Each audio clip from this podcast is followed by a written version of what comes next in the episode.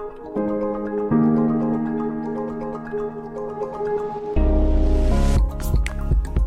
warm welcome into this week's episode. I'm Dr. Ioana Popa from Team for the Soul with a follow up from the previous episode How to Bring Your Thoughts into Action Without Falling into the Trap of Various Cultural Beliefs that we've been conditioned to.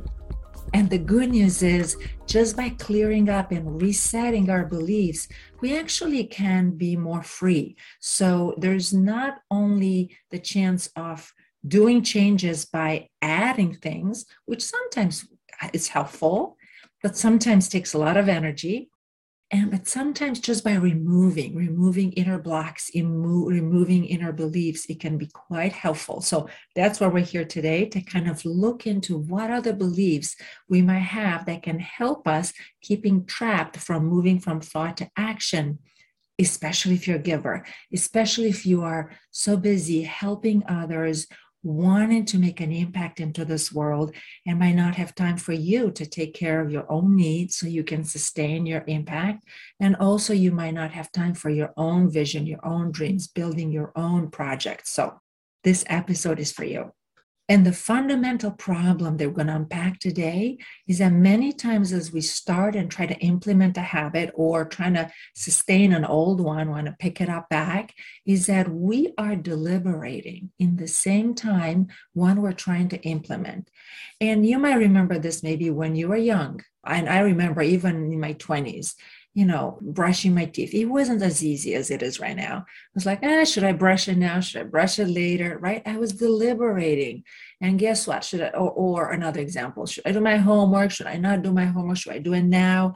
Should I do it later? What should I start with? Right? This deliberating process actually takes a lot, a lot of energy. Now, fast forward to stay with the example of brushing my teeth, after several cavities and, and lots of money um, lost along the way in order to take care of my health problems in my with my teeth, I realized that it's non-negotiable right now. It's just non-negotiable. So let's dive right in. So many people, as we're trying to implement and change habits, this is kind of what happens. We get this amazing idea. We either read something, get inspired, we might hear a podcast or go on vacation or to a retreat, and all of a sudden we had a beautiful rhythm that we want to sustain and implement. Or we might start school, and all of a sudden, I want to, this semester is going to be amazing. Or we go back to work and we vouch ourselves, we're going to just make this from now on, it's going to be really smooth and we're going to implement Going to do my work and implement all the projects, or maybe family life, right? We want to have this calm and the peace and the rhythm for our children, for ourselves, maybe some elders that you might take care of. And eventually, things get really chaotic at some point because there's so many needs, so many things that need to be solved in the same time. And it become a choice point. So you might have an hour free and you want to do so many things. And if you start deliberating then what to do, that's going to take the energy. So the key to unlock and make making habits really an easy process is to separate the deliberation process versus the actual habit formation. The deliberation process is this phase that takes the most energy. And I gave the example with me brushing my teeth. Now that I set my mind that I would always do it, and it's taken me between two to four minutes, I just do it. I develop my routine and I just do it. But here's the key sometimes I do have lots of time, and sometimes I don't. I unpack this in the Renewal in Action program. But this idea that we don't always have to do the same habit for the longest time. Obviously, with brushing our teeth, we're talking about two to four minutes. But let's say exercise. If I want to exercise for 30 minutes to an hour and I want to do it every single day, what happens when I don't have time? Chances are, when you don't have time, you probably cut it all together.